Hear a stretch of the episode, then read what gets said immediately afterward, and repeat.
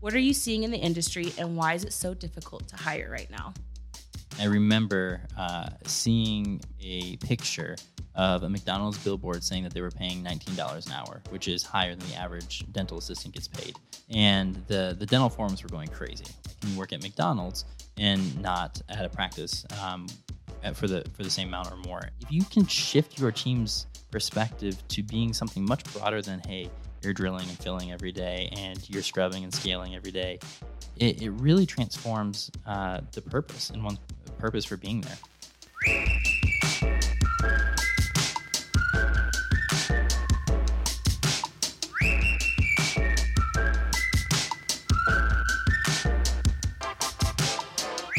Everyone, welcome to this episode of the Happy Practice Playbook. I'm Mo Jones, and in each episode of the show, you'll hear conversations with dentists, office managers, staff, and specialists who know how to create a happy practice. Today, we're joined by Ryan Vet, a passionate entrepreneur and international speaker and author who has experience in and out of the medical vertical, as well as a trained sommelier with um, two multi-location craft beverage lounges in North Carolina. Welcome, Ryan. How are you today? Doing well, Mo. How are you? You know, it's a good day. Kind of feels like a Monday, but it's a Tuesday, which means things are going to get better because I'm that much closer to the weekend. Absolutely. Well, it's good to be here in Utah at Yes. Weave HQ. So exciting. This is our first in-person podcast recording and you're here with us. Man, I I'm I'm feeling a little nervous just because I'm so used to like doing these online. So having someone in front, but I think it'll be good. It'll be good. It'll be great. So, we like to start this podcast off with a statistic that we like to talk about. Today's statistic is 80% of dentists find it extremely challenging to hire hygienists and assistants, while more than 70% find it extremely challenging to hire admin staff. What are you seeing in the industry and why is it so difficult to hire right now? The the staffing challenges are beyond dentistry. I mean, it's facing everywhere across the board. And I remember uh, seeing probably about a year ago now a picture of a McDonald's billboard saying that they were paying $19 an hour, which is higher than the average dental assistant gets paid um, in the United States. Obviously, some are higher and, and some are lower, but that's the average.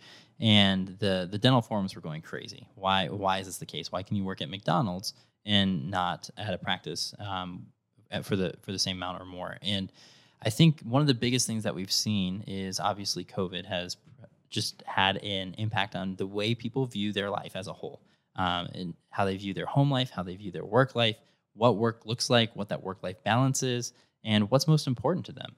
It gave uh, some people time to search for a new career path, gave some t- people time to search for a new job, uh, inspired some people to go back to school and, start, uh, especially since schools that were previously only in person moved online, that provided opportunities for people to learn. Um, and then you have the childcare crisis. So people that are normally a stay-at-home parent now have uh, issues with daycares always closing for two weeks because of uh, you know outbreaks of COVID or things like this. So people have really had to reevaluate their priorities, and they've taken a step away from their job, and they either have gone somewhere else or maybe are just staying home. Okay, so one thing that I was just thinking about when you were saying that was people going back to school. So, with the opportunity to go back to school, do you think that is allowing for once maybe people are wanting to go into the uh, our dental verticals that they have that opportunity to do so? I think that's definitely a possibility. Now, the interesting thing about any medical practice is you need to practice, hopefully, in, in person and at least on uh, you know mannequins before uh, humans. And so, some of the virtual schools aren't allowing that per se. But I think the other thing that we've seen is a lot of people nearing retirement age deciding to accelerate that. Um, everything from the added stress of, hey, if I go in and I have a loved one at home that is, um, you know, what am I going to bring home to that loved one? Or the extra PPE that they had to wear for so long that was hot and uh, hard to breathe. I mean, my wife's a dentist, and she would talk about wearing the double masks and the face shield and the hairnet and all these other things. A lot of which is good PPE, and I think will be here to stay. But you know, she would have they had like scrub in, scrub out stations, and uh, they would wash all their clothes at the practice. Just all these things uh, that just made their job that much harder. So, when we're talking about maybe that environment, so I think we're talking our, our overall environment as well. How do you create a good workplace environment that people want to work at, that, that you can retain people? Good. I mean, the old adage is you don't leave a job, you leave your manager. I think there is truth to that. Um, and, and I think there's things that, I mean, even here at Weave today, I just had uh, an awesome experience at, at Weave. I'll brag about you guys for just a minute. But company culture is important, and that in, overflows into the team, and then overflows into your your customers, and same thing at a practice. It overflows into your patients. But at Weave, they let their leaders of the organization uh, serve lunch every other Tuesday, and so I was served by um, you know high level uh, team members here at Weave, and that's just a great. It reminds me of uh, Simon Sinek's book, Leader Leaders Eat Last. Um, but all that to say, a lot of it goes into creating a culture that's worth working for. Uh, it is easy in a lot of small practices in particular. You've got five, seven people, and you become sort of a family. Well, families uh, don't always have great times at holidays, right? There's sometimes conflict in families. And when you're in a high stress situation, that conflict usually bubbles over and becomes um, more prominent. And a lot of people don't always take the time to work on their culture because what's been working has been working for the past 20 years. And so, one of the things that I, I encourage a lot of practice owners to consider is how do you build a culture uh, that is edifying, that people want to come to work every day? Uh, a lot of people go to their job because it's a job, right? And, and that's not fun for anybody. Um, but when you go to your job because you love seeing uh, patients smile, and I love that in dental, like literally actually smile, maybe for the first time. They, you know, they're they had uh, you know issues, and so they their smile was off, or they were missing half their teeth. Now, for the first time, patients can smile and uh, see that. Like if you can shift your team's perspective to being something much broader than hey, you're drilling and filling every day, and you're scrubbing and scaling every day. It, it really transforms uh, the purpose and one's purpose for being there. So, would you say you have a formula to create a culture or start from that from someone who doesn't even know where to start, especially when we have even too if you have an office full of different personalities and people, how do you how do you even start that? I think one of the biggest things is being aware. Most people don't even think about their company culture or their, their practice culture. They just do. You know, they just go into work and put on their, their white coat and drill and fill and leave. But I would say if you can start focusing on your culture and see what's going well and what excites people to be there and what they're passionate about, I mean, people, we are 360 degree people. We don't just, uh, you know, we're not uh, flat. We're not 2D. We don't just go to work and that's one person, the other. It, we that all intermixes, and I think now more than ever, because uh, the world is so uh, mixed up. Like if you have an exposure to something, you're staying home. Like it's just a different uh, different world in which we live. I think understanding what makes your team a team and really diving in and uh, analyzing different things that make your team tick and celebrating those things. You also mentioned servant leadership kind of earlier. So I think here at Weave, it's a little bit easier to see that example because we're in an office environment where we can have lunch and have them serve. But what about maybe like our listeners in our dental offices? What would that kind of look like? One of the things I see so often in dental offices, and I'm going to pick on uh, dentists for a minute. Uh, they're not the only culprit, but what I what I see happen is um, the dentist has an office manager or a team lead that basically runs the practice, and the dentist comes in and does his or her dentistry and then leaves, which is great. They can do that. The reality is, if they are the owner and they're the leader of the practice, they're not an employee of the practice, so they need to act and start leading like that person. So that means coming early for your team meetings and being present in your team huddles and not being on your phone and not just saying, "Yep, that's fine. I'll see these patients today." I mean, I think there is um, when you're a leader, it's easy for a leader to act like their own employee and not actually step out and lead. And so I think leading by example in servant leadership, a simple way is just uh, if you require your team to do something, you better do it too. Okay. So we've got our our initial staff that we're here and retaining. What do you look for when you're hiring a new office manager or a receptionist? I think it goes back to culture. Actually, I mean, there's there are tons of people with skills uh, that can do a lot of work in the dental office and a lot of the skills can be taught on the job. Um, it does take skill, so you can't throw someone novice into these roles, but you can train them up over the course of time.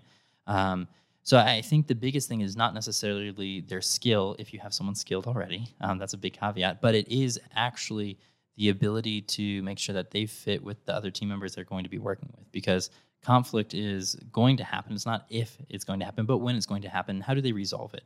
are they servant leaders too? Are they going to lay down their interests for the sake of their team? Are they going to, you know, stand on their uh, ground and on their soapbox and say, no, this is the issue and the hill that I'm going to die on? So I think, um, you know, hiring for culture is really good. One of the things I ask, because um, I've, you know, my background is beyond uh, dental, and I, I, did a lot of, um, I was in the the tech space for a while, so I hired a lot of different people in a lot of different roles. And when you're hiring a developer and a designer and a marketer and a customer service person, and a salesperson, they have extremely different personalities, um, which is great. That's what makes a team a team, right? You function better with those different perspectives. But one of the questions I love to ask is, um, what are you passionate about? And you would be shocked how many people have a hard time answering that question. Um, it's not because they're not passionate, but it's it takes them, you know, a step back. And some people will say their family, some people will say work, some people will say being the best, winning. You know, if it's a salesperson, they're always gonna say, I'm passionate about money, I'm gonna I'm passionate about winning, right? And that's that's what they're passionate about. Or a creative person like, I'm like to make the world more beautiful. Um, and, and those are stereotypes, those, you know, not cookie cutter molds, but figuring out and getting to the root of who someone is, not what they can do, is really almost always more valuable in trying to hire. So is there would you say a golden answer with someone's passion that would help you determine this would be a good fit or not? Um, I would say just genuineness. I mean, if they're truly passionate about something, like sometimes people get really scared if they say, "Hey, I love my family. I've got these two kids. I love them." And you want to see a picture on my phone? Um, by the way, that gets into a whole HR complicated thing about asking about kids um, and family. So don't ask specifically about kids and family. If they offer it, you can you can look at the pictures. That's a that's a disclaimer. Um, but they, uh, you know, a lot of people are like, oh, I don't want someone that's going to always be leaving at two o'clock to go to see their kids. I, I don't think that's necessarily true. Just if they're truly passionate about something, that usually means they're a fairly disciplined person. And then I often ask, how do your priorities around uh, revolve around your passion? And, and, then they give this deep stare again. They're like, what do you mean my priorities? Like, what are your priorities in life? Oh, well, I want to have this much money in my bank account. I said, no, that's not a, or that's a goal. That's not a priority.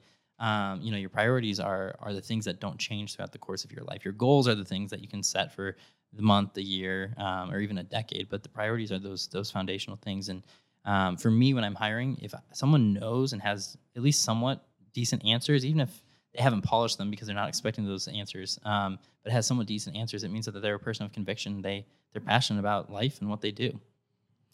Would you say that knowing your people's passions play into the culture you create? I think it definitely can, um, especially in celebrating your team.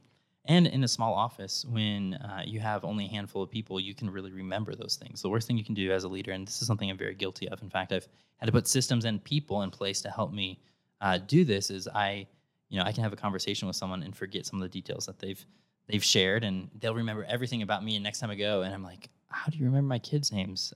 Uh, you live in where?" And they're like, "No, I'm your neighbor." It's like, oh, um, that that exact thing has never happened. But I, I, have systems to to keep notes now in place. Um, to be able to do that. But in a small team, it's really easy to remember those passions and remember um, what gets people excited and prioritizing that and knowing what makes someone tick. Like if it is family, then know that when there's a crisis at their family and they ask to go, but they've been someone with perfect attendance and everything else, you need to probably let them go. Or if it's someone that just wants their their work life balance and loves to travel, um, and you know they they really have been saving for this huge vacation, and there's a, a crisis and their car breaks down, right? um, you know, maybe you can help them out with that as a practice owner. Um, there's just different things that you can know. If you know what people are passionate about, what they love, and what drives them, what motivates them, there it's much more easy to incentivize them. So I am definitely guilty of forgetting details and things about people and them remembering me. So what are some ways that you uh, that you keep notes that keep you keep you organized that you'd mentioned? Yeah, so I I have um, when possible I bring someone with me to a meeting, or I have a note taker um, like on Zoom when they're virtual calls. Um, with permission, you have to ask before you record anyone. Um, but I, I, have those things so I can go back and call those, and then I've got a content contact management system uh, that basically has people's names, information, and just notes that I can stick in there and uh, research. And I have someone that will um, even if I'm going to a place like pull bios of people and put it all together so I can have pictures and names and be a little bit more prepared. Okay. That kind of reminds me of The Devil Wears Prada, Miranda Priestly, when she had Emily and Andy at the party and they were just, they had to memorize all the pictures and tell who the people were. Yeah. Anyway, that's what that just reminded me. It makes a huge difference though. It makes a huge difference in making someone feel valued and important. So, how do you effectively hire a new hire? I think hiring is one of the most important things you can do for any business because the wrong hire, and I've got case studies upon case studies, both in, in dental, but really beyond, where companies that were um, growing and going to be extremely successful have fallen apart because of a single wrong hire. Now, that's not always the case, but hiring is important. So, asking questions that are again relevant to culture. I think is is key. Um, getting to know the person and having other team members interview them. The people that are going to be working with them every day should be interviewing um, your your potential hire. And sometimes, if you know that's not always possible, but when possible, that's that's critical. And then uh, one of the traps I've found myself in in hiring is I'm like, hey Mo, come interview this person with me, and in my head I'm already yes or no with that person, and you give the opposite answer. That's a really hard shift. But then you need to dig deeper. Why did you say that? Well, you know, I don't like that they wear purple shoes. Well, then we can get over that, and we can you know have a uniform dress code at at, uh, at the office. Or it's something, hey, they said something that really rubbed me the wrong way, and this is actually going to be a cultural issue, and it reveals uh, what could potentially be, you know, a big uh, a big challenge in your practice. So I think uh, having multiple interviews, and one of the risks right now, and I've seen this happen time and time again, is um, a practice hires someone, the person never shows up for the first day of work because there's just so many um, people scrambling that they keep raising pay and keep uh, shuffling and jumping jobs. And at some point, that's going to cliff and fall off and go backwards a little bit. And I've already seen that happen. But um, you do have to hire fast right now. So th- you have to be very thoughtful um, and if you're going to bring someone in for an interview, make sure you check all of those boxes. I know working interviews are really uh, popular. Make sure there's time to actually talk to the team. How someone works is important, especially if they're clinical. Um, but how they interact with your team and your patients is equally important because um, they could be the best clinician uh, from a, a, technical standpoint, but completely rub your team the wrong way, and your practice is going to be uh, worse off than not having the team member at all. So, when you're talking about these group interviews, do you just take one or two people from that team to interview, or do you do an interview with the whole group? I'm not a huge fan of group interviews. That's a personal preference. That's not a, a right or wrong. I have no data or statistics other than experience to say. I find people are much more honest when they're one on one. Just naturally, they don't feel like there's a firing squad in front of them. Um, and second, everyone can go have that conversation afterwards. So I can say, "Hey, what did you know candidate Y say?" And you know, they said that they their favorite color was blue, but they told me it was green. Um, if you're interviewing for colors, that'd be bizarre. But you know, something like that, um, and we can be like, oh, those didn't line up, or something about their work history. So it also, um, obviously, people get nervous during interviews, so don't judge a person's whole integrity and uh, honesty on that. But it can give you different perspectives because everyone interviews different and asks different questions, and some people are more conversational, and others are you know have their four questions um, on their interview sheet that their hr department gives them and they check it off and said yes, they can do this. Yes, they play well with others. Tell me a time and you had a difficult, you know, the, the four basic interview questions. So um, I think, uh, you know, having those team dynamics one on one can really open up things that might not happen in a group interview. When you're asking for that group collaboration at those interviews, do you find it more effective with that new hire having an in person discussion or each person giving you kind of their giving their written feedback to you for you to review? Oh, that's a really good question. I would say both. I think that they need to write down um, on a piece of paper, have it there, uh, and actually write down what's said in any conversations. Because what what can happen is, you know, our, our judgment. If there's a car accident right now and you're on one corner, I'm on the other. It's your view, my view, and what actually happened. We have three different perspectives. Um, and, and so I think it's important to write that down, but also to get together as a group because then it's like, oh, they said this and they said that, and you can start building off, and you might um, kind of peel back the onion a little further than you might have before. Do you think in including your teams on these group interviews that also leads to your retention success? Absolutely. Um, it it gets people invested in working together, and, and that's the big thing. Um, people long for community. I think it can help with a group interview for sure. Um, the risk that you run into is one out of five people doesn't like the candidate. And so now you're hiring against that person's decision um, or recommendation. And so that causes conflict too that you have to work through. But it's better to be upfront about that and figure out what is it that you didn't like about that person? How can we navigate um, to get to either a resolution or maybe that's a big enough stopping point not to hire that person. And again, in this landscape, it's hard. I mean, when you have someone that's living, breathing, and somewhat has a degree, like you're putting them in the seat that they need to be in um, it, because of the the tough hiring uh, situation that we're in right now. One more question about this group hiring, kind of group hiring and collaboration, do you use the same people or do you rot- rotate them out of who's doing those interviews and how do you determine that? I would use who the person is going to work most closely with. Um, if you have too many people and you know the whole team does it, and you've got like a seven-hour interview, a you're going to wear down your candidate, um, and they're going to be like, "This is terrible." Um, B you're going to increase your likelihood of someone opposing the candidate. Um, but if you have, you know, if there's two or three people that this individual is going to work with, that's who I'd have interview. It doesn't have to be a bunch of people. Uh, so when I say group interview, it's usually more than one. Um, but you know, it doesn't have to be more than four or five. You also mentioned how sometimes candidates won't show up to their first day of work. Yep. So, how would the hiring timeline affect that, and what would an ideal hiring timeline look like? Yeah, let me take this out of dental for a minute. Um, I own several coffee shops and craft beverage lounges uh, in the southeast, and one of the things that has blown my mind, and I'm not actively involved in the hiring day to day, but I am aware when people aren't showing up for the jobs and there's bigger uh, uh, labor force issues. One of the things that has blown my mind is we have to offer a candidate a job on the spot right now with a pay, with offer letter before they leave and have them start usually within 24 hours. Um, it is just an unreal world. And uh, I mean, candidates expect to either walk away with a job or not, expect to have a start date. I mean, we've had candidates start, sign their paperwork and start immediately after if we can get them through, you know, the necessary employment checks and making sure their identity's good, background check, that things. So we, I mean, it is unreal the the world in which we live. Dentistry, I think, has a little bit more flexibility, but people are quitting their jobs without two weeks notice, and, and it depends on your state and your contract. And you know, we don't have to get into the HR side of it, but there's a there's an honor side of it and an integrity side as a human being giving uh, someone that you've worked with the decency of that that two weeks. But we're not even seeing that now. So I would say if you're planning to hire someone um, and you've got multiple candidates, be really transparent. Like, hey, we've got three candidates or four candidates. This is our interview timeline. This is when we're making a decision, and stick to it. And let the other people know um, if they didn't get the job. Now, definitely have a signed offer letter from the candidate you offered first. Otherwise, now you've just upset um, the other candidates, and you're not going to get them back either, even if they were your second choice. So, and don't tell them that you're, they were your second choice. That's bad form. That that is bad form. I would I would personally hate that. You were a second choice, and here you are. Yes. Excuse me? yes.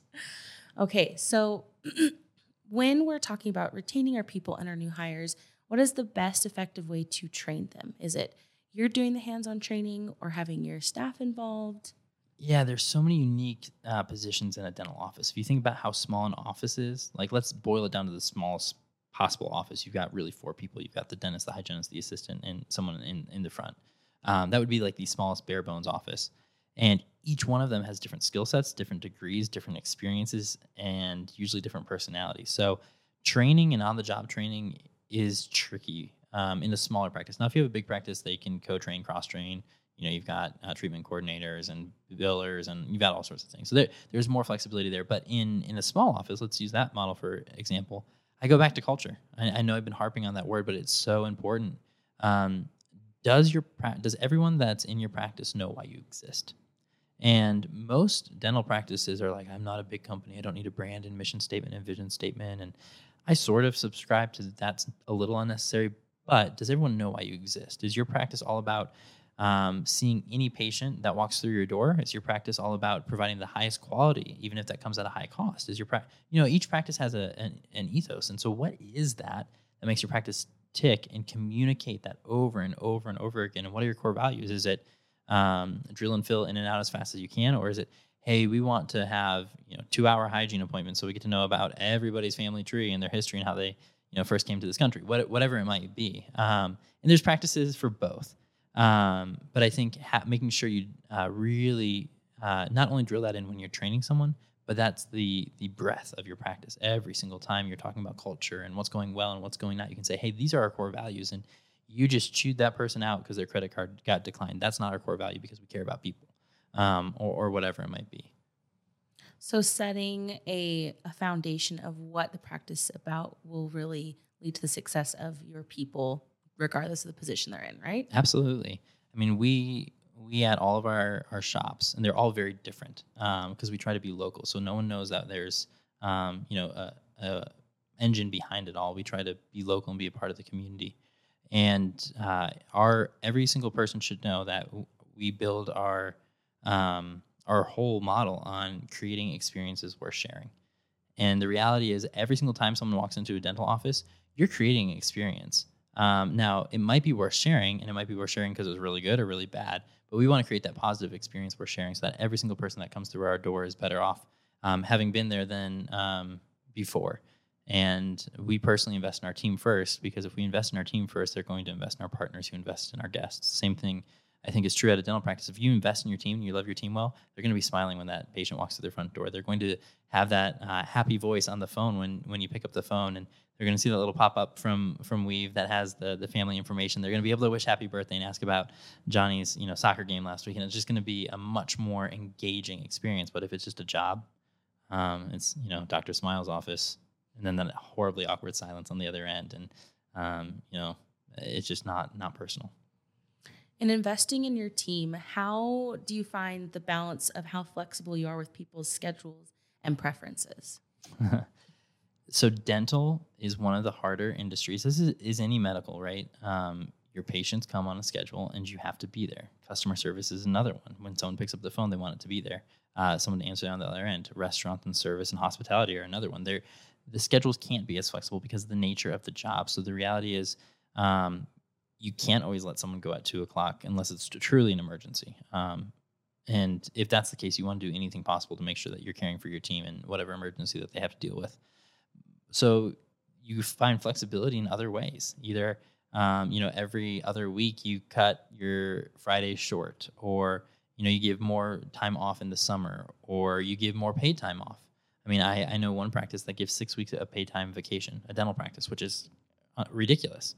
Um, but that's important because they have really hard schedules. The other can't do fast math. What is that? 46 weeks of the year.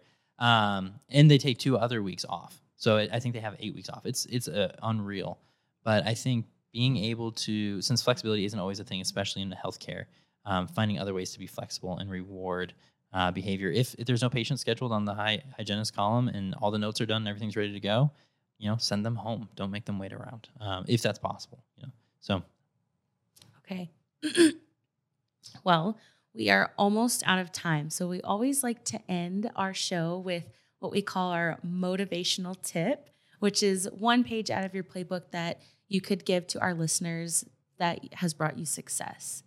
Yeah, absolutely. I think um, we've been talking a lot about people, so I'll give a tip about people, not necessarily about teams. But I think as a leader, and, and, this is for for leaders that want to have a happy practice. By the way, I'm going to say happy practice playbook before I get up and speak now. That's so much better than like mini mumbling mice make midnight music in the moonlight. Like that was like happy practice playbook. That'll take a while to get that muscle memory. Um, but but leaders, uh, leading can be hard. Uh, if you're the solo practitioner in an office and you're you're the practice owner, there's no one you can talk to. You're you're at the top, and you know you get everyone's good stuff and usually more of the bad stuff. And I have found as a leader, in order to have joy in your life, because you have to be joyful to overflow that into others, I've always kept three people um, in my life. The first one is what I call a forerunner. If you think of a race, it's the person who's at the front, the person who's gone before you. It's a mentor, it's someone who can pour into you because they've already been there. Um, and, and I always try to keep those people in my life. The second is your running mate. Who are you running alongside of every single day? Who is that person that is in that same stage of life, same stage of work, professionally, personally, that can that can carry you forward. That hey, when you you know you're slowing down, they're like, no, you can keep going. Um, and then the next week you'll probably tell them, no, you need to keep. You know, it's the back and forth. And who's that person? I always um, every Thursday for almost a decade and a half now. I've talked to the same person. It's not always been on Thursdays, but that's that's our current call time. Um, and but it's been the same person. We've gone through life together. Um, and I have other people that I call regularly when sometimes you just need that that push. Uh, so who are your running mates? And then finally, and maybe most interestingly, is who are the people that are a few steps behind you? Um, not because they're they're not good, but because they're they're younger, they're or they're newer in that profession, or whatever it might be. Who are those people that are trying to be where you are in three to five years? Um, and have those people. I often find when I have mentees or people that I'm mentoring, I learn more from the questions that they ask me um, and the way I answer them, and I have to actually reflect on, oh, in that scenario, I did this, and I shouldn't have done that, or that went really well. You should do that. Um, and, and I, uh, so I always keep those three people in my life. And uh, sometimes they're consistent, like the one guy I talk to every week. And sometimes, uh, you know, they're for a year or two in a season of life where I am learning something new or need to figure something out. So, so a forerunner, running mates, and those a few feet behind you. Yes. Okay. I'm already thinking of who that might be in my life. I'm trying to I'm trying to have my own playbook of success here. There you go. As long as it's a happy practice playbook. yes. I'm going to get that happy practice playbook. Happy Practice Playbook. Well, that is a wrap for today. Thank you so much for being with us, Ryan. It's been an absolute pleasure. And thank you to everyone listening. Don't forget to join the Happy Practice Playbook Facebook group where we'll be discussing this topic more and sharing other helpful resources to help keep your people happy. And as always, I'll be posting to get all of your tips and tricks as well. If you liked what you heard today, hit that subscribe button so you don't miss out on the next episode. We hope you'll join us next time. It's your girl, Mo Jones.